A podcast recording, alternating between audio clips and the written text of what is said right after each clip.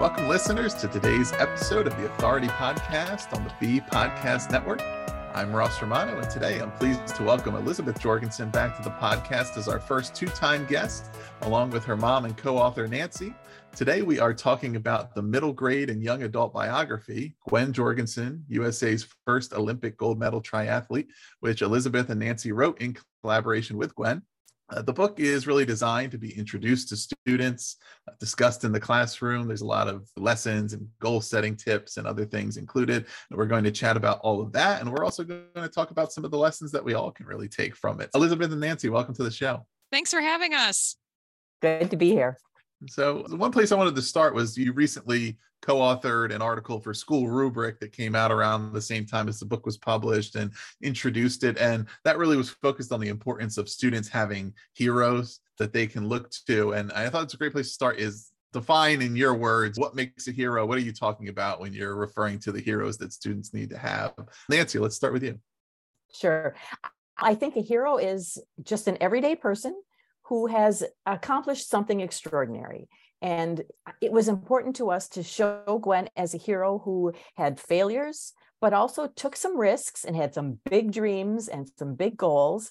And it you know struggled to get to her ultimate goal so people can relate to a hero and see that their own foibles are even in the very most successful people yeah, and part of that being a hero is that hero's journey right, that we would cover. And there's that's relevant to this is Gwen is a Olympian gold medalist, but she was not a prodigy, right? She was always talented in sports, but worked hard, you know, as far as I can tell, as far as physical attributes. She's not six foot eight, right? Somebody who, who you would look at her and say, this is a normal person, looks like anybody else and works like anybody else can, which I think is, of course, super relevant to how students uh, or anybody reading the book can find some of the lessons pertinent, right? There's some people who are heroes to many or uh, who are inspiring, but it's really hard to replicate what they did. I mean, it's hard to replicate this anyway, but there is a path in whatever your chosen field is. But uh, Elizabeth, let's talk about that a little bit. Who is Gwen? What are the broad strokes of her kind of journey from being a young athlete to where she eventually ended up being an Olympian?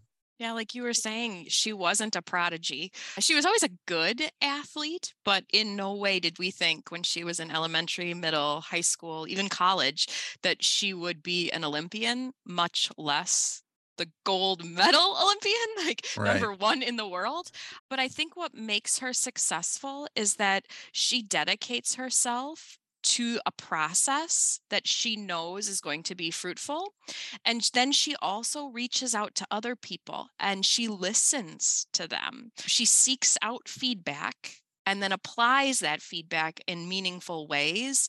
And she's always looking at her competitors and saying, what are they doing? How are they having success? And then how can I use that piece of knowledge to better myself? She's a really hard worker. She's dedicated. She's persistent. She's all of the things that you would think a person at the top of their field would be. And it's perhaps not, I mean, given the fact that it wasn't until adulthood that the idea of competing in the triathlon really came onto her radar. And she had been a swimmer, she had been a track athlete. Maybe that makes this less surprising, but I was not aware that the US had never had a male or female gold medalist in the triathlon before. It was a little surprising because these are all sports that Americans participate in, right? It's not one of these sports that we've never really heard of and we say, oh, well, that's not something we really compete in here. I mean, we certainly have a lot of medalists in swimming and in track and field and in cycling. Right? But was there an infrastructure even that she was going into? What was the recruitment process like to get involved? There was a recruiter, and it, her name was Barb Lindquist from USA Triathlon. And as you alluded to, the Americans haven't been dominant in this field. And maybe it's because, yes, Americans swim and bike and run, but it's really challenging to mm-hmm. to put together those three and to be good in all three. And Gwen was a good swimmer and she ran in in college and USA Triathlon noticed that she had those two abilities, talents, and they approached her and she said, I don't even own a bike. I mean, she had a high school bike, but she is not a cyclist. And they said, no problem. We'll send you a bike and we'll teach you and we'll find you a coach. And so we kind of learned along with Gwen. She did not know what triathlon was. She thought they were talking about Ironman. And she said, uh, no, I can't do that. I can't do eight hours. And they said, no, no, no. This is two hour Olympic distance. And she was learning what the sport was as she was learning how to compete. And we went along for the ride. There were, every time we went to a race, there was something new to learn. And you talk about the three disciplines in triathlon. In addition to those three, there's the transition where you have to get from one sport to the other and it's all timed. And then one day I was talking with Gwen's running coach and he said, Well, what about the next discipline? And he said, That's the mental game. She's got some of the others under control, but she hasn't even tapped her mental game. So there's all these different sports and approaches that combine into one race. One of the things actually going toward the end of the book that there's a letter from Gwen to the readers about learning about their own potential. And she has these three overarching lessons it's practice core principles emphasize recovery and show gratitude and in her case i think the way it's written is particularly recovery part very specific to athletics ultimately we can pull a lot out of this for everyone and related to what we were just talking about there are a few of the principles that I like a lot. And one of them is emphasize and capitalize on your strengths, right? There's also one that's about improving your areas of weakness. But I think that so many times as kids, as students, as even adults, we are so directed to worry about our weaknesses and focus on them that we don't always have a lot of mind space to think about what are our strengths, what are we good at. And the triathlon is a perfect illustration of this to say, one, this is my understanding. You can correct me if I'm wrong.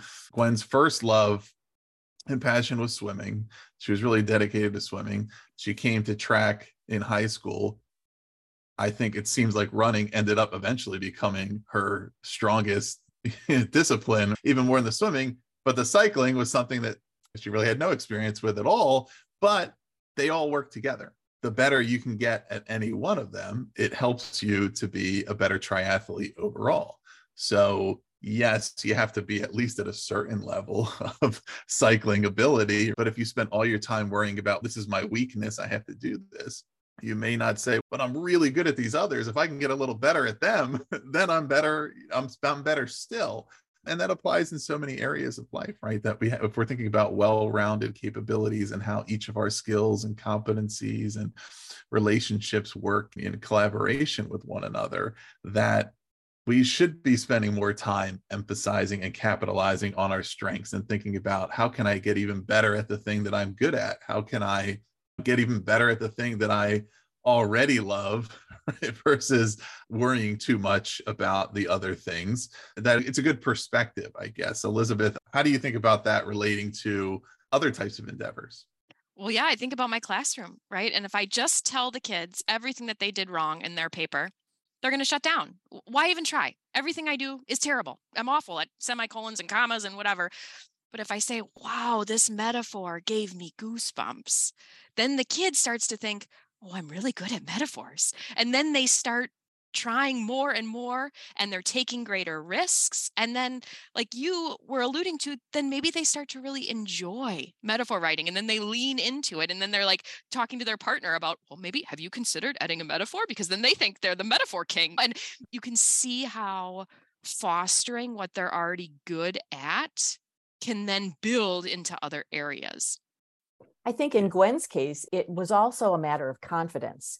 She came to this sport, she was not confident about her bike, and just kind of overall being a professional athlete. When a few months earlier, she was an accountant doing corporate taxes, she lacked confidence. And one thing her coach taught her was to write down three things every day that she did well and to emphasize the positive. And then she would get to a race and she would go back and read those daily affirmations of these three things I did well all these different days. And it built her up and gave her confidence in the areas that maybe she was feeling a little hesitant. All that success gave her confidence. I think it was Germany when she was early in her career. And she said, Mom, I'm just working on the swim right now. My coach says we're just going to work on the swim. And then she explained to me that if she could master the swim portion in open water, she would be ahead for the bike and it would give her a better start in the bike. And she said, So the next thing we're going to work on is my bike. And if I can get really good at the bike, then that will put me ahead for the run and hopefully win the race. But I think that's applicable too. If you can master one thing, it will give you a head start on the next. You mentioned the positive affirmations, and there was a quote that was shared in Foreword. And listen, some listeners may be familiar. The Foreword was written by Rich Roll, who is an author of a book called Finding Ultra, and he has a podcast. So some of our listeners may know him, but there's a quote, there is power in what you tell yourself. The quote comes from Gwen, and that's about that positivity. And it's also the through line in a lot of these things around intentionality and around saying, okay, positivity is not naivety, right? But it's saying intentionally, let me really think critically about the things that I'm doing well, the things I know I can do, and reinforce that to myself so that my mind is not clouded by the areas where I'm feeling less confident and less certain. And it takes that because in an endeavor like this, um, it's a long term process. It's something that you have to be totally self motivated. Like so many things we do in life, it's really how much do you want to achieve this thing? Because there's nobody else that can really want to achieve it for you. And you have to keep reminding yourself of how you're going to get there, what the positive steps are that you're taking, because there's something every day that you did a little bit better than what you did before and that gets you a little bit closer to your goal. What about that positivity? What do you think makes something that a reader, particularly if we're thinking about middle grades to high school, prime time for lack of confidence, lack of certainty around what we can do, who we are, feeling comfortable in our own skin, and also the prime period of having a lot of external inputs that may be telling us something about ourselves that ultimately as adults we know that we kind of have to make those decisions for ourselves. Who am i? What can i do? What do i want to do? But when you're going through adolescence there's a lot coming at you and there's a lot of uncertainty. Maybe it, let's talk to the teachers that are listening. They can help students to kind of practically implement that learning and say, here's what we want to do around this positivity. There is power in what we tell ourselves about ourselves. And here is maybe what that might look like. Elizabeth, do you want to take that one? Yeah, in the book, Gwen writes letters to her former self, telling her middle grade self, like the things that she wants that little girl to know kind of like what you're saying that it's going to be difficult and you're going to be disappointed, but you have things that you can control. And part of that is your mindset, your outlook. Part of it is your process, your daily habits, and knowing that if you do all the little things right, that good things will come. And maybe not right away, and maybe not for a few years, but you know, keep at it and know that these years are hard and we've all been through them, but it does get easier what were you thinking, yeah. Mom? I think there are a lot of lessons in the book that we present as the way Gwen ran her life to, to achieve this success. But we're hoping that anyone, even kids, will extrapolate out of that and say, she did that. That's a really good idea. In a more concrete way, in our teacher guide, we actually have a worksheet on goal setting. And you don't need the worksheet. All you need is a piece of paper or a computer and just set it up and every day write down three things. But that's the key is that every day you do it. You don't wait till the end of the week and then think, oh, I can't think of even one thing I did this week. It's just the discipline of finding something, even if it's just, I got up on time today, or I made up my bed, or I, I asked my teacher a question. I collaborated with a classmate. I was a productive member of my group. Right. And speaking of those letters to her younger self, uh, there's a lesson in there with a lot of them, which is the only difference is to try because sometimes the letters will almost read as in contrast with what Gwen was doing at the time. the letter will write to herself and say, I know you're not feeling confident. I know you're uncertain. I know you're unsure. And yet, what she is doing is trying a new thing and doing this new thing, right? And so it shows to me as a reader, okay, yeah, I'm not sure how this is going to turn out, or, or uh, you know, you, you don't always have to know, or you don't always have to feel super confident. But if you try, you never know what you might achieve. If you try a new thing, the worst that can happen is it doesn't turn out to be your thing, but maybe you learn something about yourself that leads you in another direction. But you may find out that you're really good at it, you really like it, and I think that's a really good illustration to see those in the middle of the chapters because sometimes even as I was reading through it, I'd say, "Oh, this is interesting," because what I'm reading about here seems like somebody who's not afraid to go out and try new things, but it's the same thing that everybody feels, right? the same. I don't know. I like this, or I know I'm good at this. I don't know what that is. How do you think some of that, knowing what you know now, prepared Gwen for the success that she achieved later? People always ask mom, did she raise an Olympian? How do you raise an Olympic champion?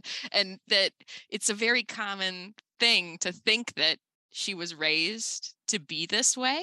Mm-hmm. But that is not at all how I felt like we were raised. We were raised to have some balance. Gwen was obsessed with swimming, but mom insisted that she still play an instrument. And so she was in the school orchestra, she was in the community orchestra, the Milwaukee Youth Symphony, and then also the focus on academics. It wasn't just put all of your focus onto athletics, it was you need to be a well rounded person who can do more than swim and I think getting back to your question about setbacks and failures and things that don't go your way, I read a long time ago that valedictorians, high school valedictorians, have a a huge dropout rate in college because everything's always been easy for them. And then they get yeah. to college where everybody's smart and the classes are harder. And I think that applies to Gwen. When you get to the Olympic level, when you're an elite athlete, everything is hard nutrition and recovery and international travel and just so many things. Drug testing, just the stress of being tested for drugs after every high level race. But she was prepared because all along it wasn't easy. And she had, and she always had to find some way to get through whatever she was struggling with in swimming and then in running and then on the bike. And so she was prepared for dealing with not always adversity, but at least situations. That's a generalizable lesson, right? That we kind of all have to find those things that we're working through adversity and challenges. Because if things are too easy, eventually you're going to match up against somebody who's just as good as you are or better, whether that's in a profession, in academics, in athletics, whatever. And it really is a good lesson to get there. And you know yeah right to the point of raising an olympic champion what i took out of it was had you tried to raise an olympic champion you would not have.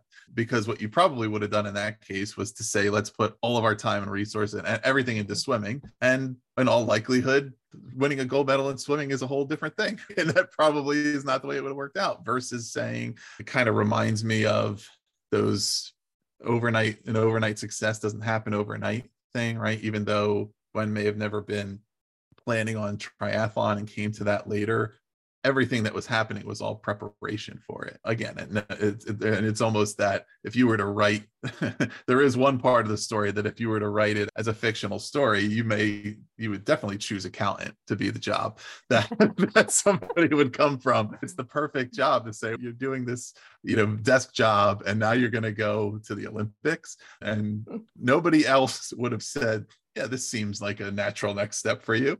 But if you believe that you have what it takes, uh, but that takes having struggled before, because otherwise, probably never would have taken that journey. Right. Not only would we have been emphasizing the wrong sport, because that's not the one that panned out for her, but if we had emphasized swimming, she would have missed out on things like violin, which maybe you wouldn't at first think that would contribute to her athletic success, but it did. Just her academic work and her accounting. Now that she's got this gold medal, she's an influencer and she's an in demand speaker. And so all those other skills working together in a group as accountants do. I didn't realize that till she became an accountant, but they're actually it's actually a group process.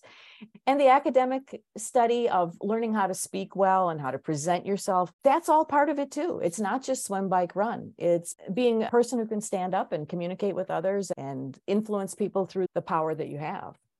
Is there anything that as a parent, like thinking back to that because I, I think there's this balance that you had to try to achieve between encouraging and rewarding focused goal setting. Like clearly we have a, a, child here who's very motivated and very focused on swimming and that's a good thing right? Uh, we're not forcing you to do that but also wanting to have that balance of the well-rounded development is there anything that you know now about how everything went that you would have thought about differently? And not something you would have done differently but said oh i was really worried about this and i shouldn't have worried about that. It didn't turn out to be a big deal or those kind of things because these are the challenges that every parent is probably going to think about. Every child is going to be different but it's okay we want to i want to get you to have goals and to be focused, but I also want you to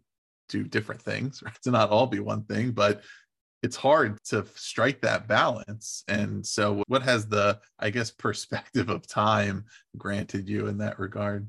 Yeah, looking back, I did not need to reinforce goal setting. It, and I never even thought about it because Gwen was so focused and she just knew everything she wanted to do. She advocated for herself. I would be on the way to violin practice with her, and she'd say, Mom, if you're going to make me do this violin lesson, then you have to take me to the YMCA for my swim practice. And so I never once thought I better reward this goal setting because it was more of a struggle to get her to do the other things. I do wish that I had realized just how she uses the word obsessed. She says she was obsessed with swimming. And I wish I had known then how much she tied her own self image into swimming she says now, a bad race, she would think she was a bad person. And I didn't know that then. And I might have looked around for a way to help her not be so tied into performance.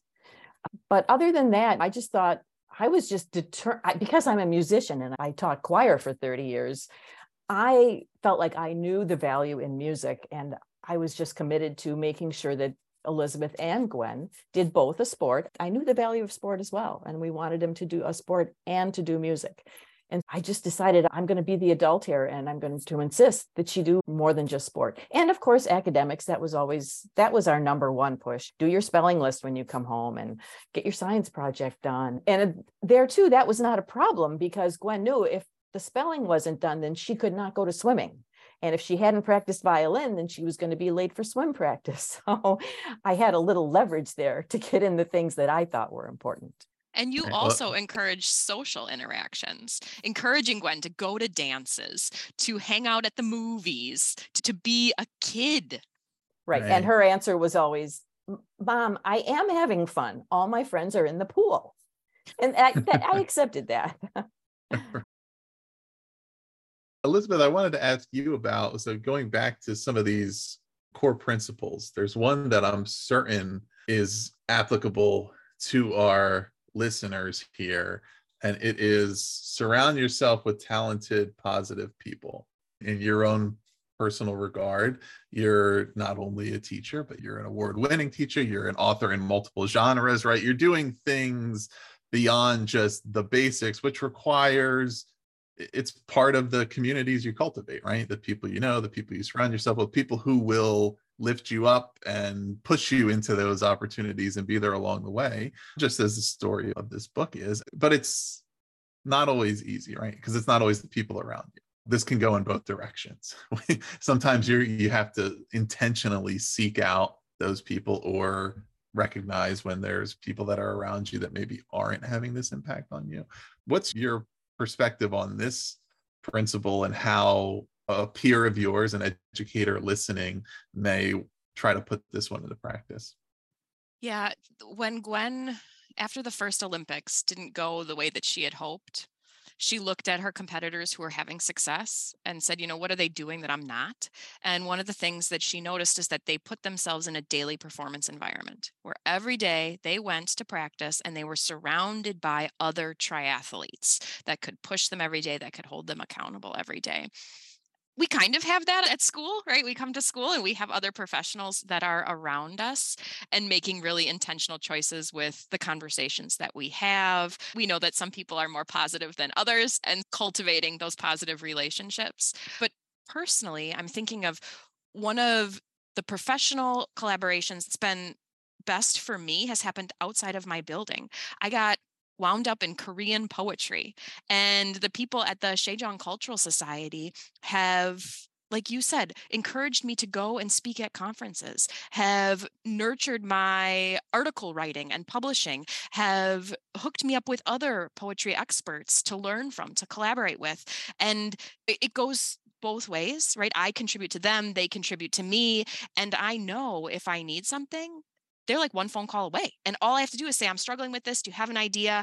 It's really been the growth that I've seen in myself because of this relationship that I've formed. It's astronomical. I could never put a value on it. And it's something that happened organically. Mom, you're very familiar with this. Right. And I just think you see the good in people and you see the possibilities in these opportunities that come up.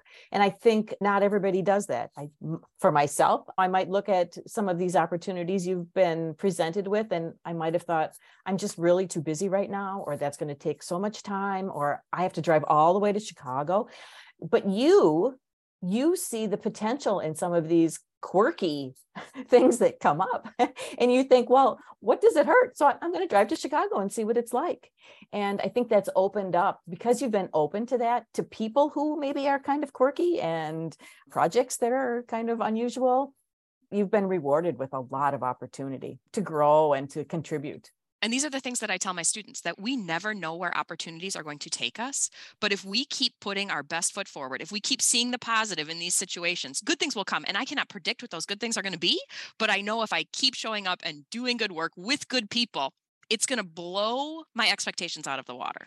Right. And yeah, when I think about the positive people in this regard, it's not just happy, you know, cheerful, optimistic people in general that's good but it's people who are specifically optimistic and positive about you right? People who are paying attention to you who are reinforcing positivity to you and helping you achieve something which is what we all do need to find because then it's oh uh, did somebody introduce me to something that I didn't realize about myself or an opportunity that I otherwise wouldn't have known about or that accountability piece that you mentioned.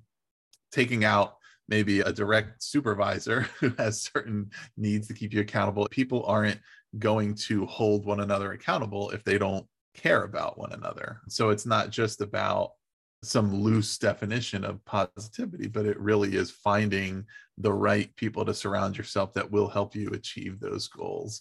Of course, it's something that we would also want to instill in our students to be this type of person and to seek these type of people. And sometimes it takes a longer time to get there but it's an important lesson that students look forward to what is their future and understanding how those decisions that i make are important to that just as anything else is and to trying to find that type of a community. And the other principle I highlighted three of them was is control the controllables, which is important to all of this. And that's a really important one for students to grasp onto. I think it goes hand in hand in a lot of ways with the emphasize and capitalize on your strengths. But it's saying if something's completely out of my control, I have to really be cognizant of how much mental energy I am putting on that because it can overwhelm everything else and I can't do anything about it.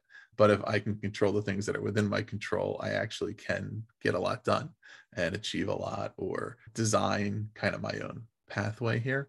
And so just thinking about this uh, as we're considering how this may be used as a classroom resource, what might that lesson look like in a, let's say, a middle grades classroom to say, we're going to learn about today's controllables and here's what that kind of means. We only have the minutes in front of us, right? We've got 84 minutes in this chunk of time. And we can choose to be distracted by our device or by the person next to us, or we can choose to focus in on the task. The controllables are a process. Right. I'm thinking about kids who are auditioning, say, for the lead in the musical or for a spot in the honors choir. So you can't control what your competition is and you can't control what might happen in the middle of your audition. The fire alarm might go off, or the piano might be out of tune. So you have to control your own preparation and work on intonation and maybe find a voice teacher and put in daily practice and make yourself the best that you can be and then put yourself in the situation and if someone else just has more natural talent or maybe more physical maturity in their voice than you do that's the reality of it. But you prepare yourself t- to face that. I do want to go to these other keys to learning about one's own potential. So we talked about some of the core principles and the next one was emphasize recovery. And the thing that stands out about this and the way it is articulated for an athlete, it's very similar to the goal setting piece, is the specificity. An important lesson here is it's very clear to understand okay, here's what I'm recovering from, here's what I need to recover to be ready for, and here's what I need to do. I need to get a specific number of hours of sleep. I need to eat a specific diet. I need to do these specific things. I need to avoid these other things. Um, there's good lessons in there for particularly teachers, I think, to really design what recovery for them looks like when you're feeling burnt out, you're feeling overwhelmed, right? And I think a lot of times that element is missing. And that's where we get to the point of unrecoverable burnout, right? Where we're looking for time away from the thing, but we're really not recovering. We're just on idle over here for a while and then coming right back to it because we're not necessarily thinking really specifically about what does recovery look like and how might that lesson i think be applied specifically to our listeners who have any number of things they may need to recover from in their day to day, but what it really looks like to design a recovery plan and then to emphasize that. When I was teaching choir, I also produced the musical. And it was very long days, sometimes until 11 at night when we were in the middle of the actual production run. And leading up to that, I had my own choir rehearsals and dance rehearsals. And then we would hire a costume designer. And the costume designer would show up on Saturday morning at eight and take as much help as he could get hemming costumes and whatever. And I always felt like I had to be there. And if he was in my department and I had hired him, I had to be present. And I came to the realization that no, I don't. I don't have to be there to sew somebody's hem on their dress. I hired him to do that. So I think it's setting boundaries. And even in those days when you are working long hours, if you can carve out a niche where you don't have to be there and you can just recover a little bit with some time for yourself, some quiet time, maybe a little extra sleep. I also think talking about middle school kids that that's kind of the age when they start to want to stay up till midnight and come in the next morning to school and they're too tired to function. Maybe they skip breakfast because they got up too late and they just had to run for the bus. So I, you're right, it's applicable to teachers, but I also think this middle grade YA audience defining their routines and what helps them to function at their best.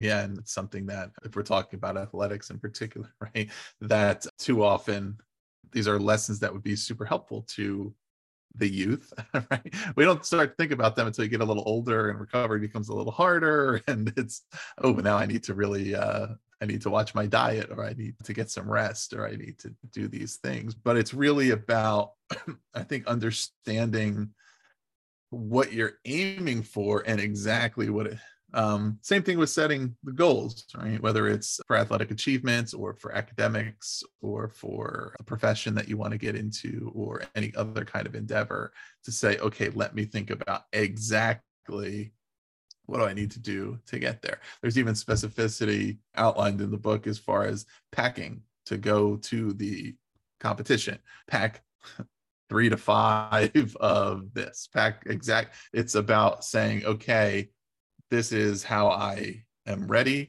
then i'm not expending additional mental resources on thinking about while I'm doing it. I have a plan. I'm not going to forget anything. I'm not going to have to go back later and realize, oh, I did that wrong. and I know that I'm exactly ready for what I'm supposed to be doing. And realistically, whereas I think a lot of people may think about folks who are very specific in that way and precise as is that it's rigid and it's inflexible but in reality it's a lot easier to adapt from a specific plan than it is from no plan right?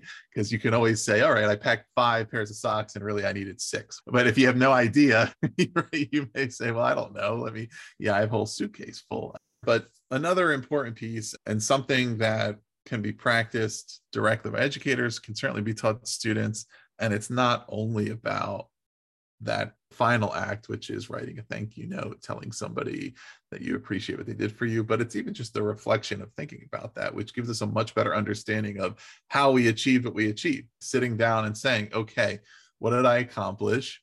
Who was around me? How did they help me? How did it happen?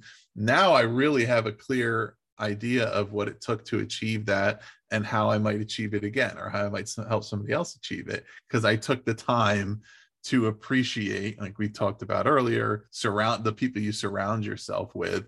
And now I know how to do the next thing that I want to do or how to do that again because I understand who I was able to rely on to help me do that. I understand what I'm grateful for because I know what happened here what more might you say about this lesson? I asked my students to write an essay about an educator that's made a difference in their lives. And like you're saying, they reflect back on that coach that they had in fifth grade that helped them with their free throws, or they think about the guidance counselor that sat with them during that really difficult emotional time, or the school resource officer who taught them a valuable lesson. They write the essay and then they give a copy of it to the person that they wrote about and the kids will say that writing it is powerful.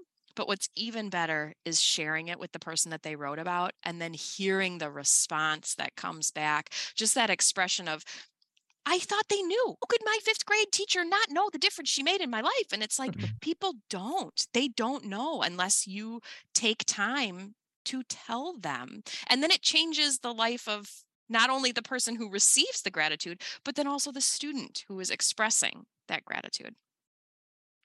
I think for Gwen and for any athlete or anyone who practices this, it keeps an ego in check. Not every athlete is humble. Gwen has remained very humble. And I think part of the reason is that she does acknowledge that she couldn't have done it alone. She could only have done it with help from family and coaches and her husband and USA Triathlon, her peers, her competitors. And so that keeps her grounded, I think. And in being grounded, then she can achieve more because she doesn't think, well, I did this all on my own and now I have to do something else. I can turn to other people and they can help me. There's a phenomenon I call retrofitting genius to your successes that I think is evident a lot of times when ultra successful people kind of write about their story and their success. And it's clear that they weren't necessarily thinking about it as it was happening. And now they're looking back. And this piece really is missing, right? And a lot of times we see these people who are super, super successful in one thing and then they struggle to replicate that success. They're really successful running, founding and running one company and they aren't as with the next one or whatever the case may be. And a lot of times I think this is what's missing is they weren't really reflecting on thinking about the people that were around them or the circumstances, the things that helped them to be successful. And they think it was all just them. And now they're trying to do the next thing and they're not going back to tap into those same resources, or you're not from a self-serving perspective as an individual the more that you are able to express your gratitude to people the more they're going to be motivated to help you again because they number one they can see oh oh, they really found that helpful. Okay, well, if that was helpful to them, then let me help them some more. And also, they just feel good about having helped somebody who's appreciative. But yeah, it certainly is about telling them the story of what they were able to do for you because so many of us don't hear that. Same reason why I'm a big advocate of schools really engaging in conversation and storytelling about their successes because as a teacher you're going day to day you're really busy you're thinking about the micro pieces and this assessment and that test and this lesson and you're not necessarily having a lot of time to think about oh look at all these things we achieved. Look at all these good things we did right? And just even talking about it and having everybody have a chance to share and to express who was involved in that and what they did really gives you a better perspective so as we as we close up here i'm going to ask you probably the hardest question of the entire thing which is going to be if each of you could deliver one takeaway that you would want an educator to take from this. We'll start with elizabeth on this one. What's the final takeaway that you would share? As an English teacher, I want kids to read a book and enjoy it. I want them to open a page and forget about everything else that's going on. I want them to see some of themselves in the character, or I want them to be inspired by the character. I think that that for me would make my, it would just make me so happy if young adults, if middle grade students picked up this book and enjoyed it. Excellent. That's a good one.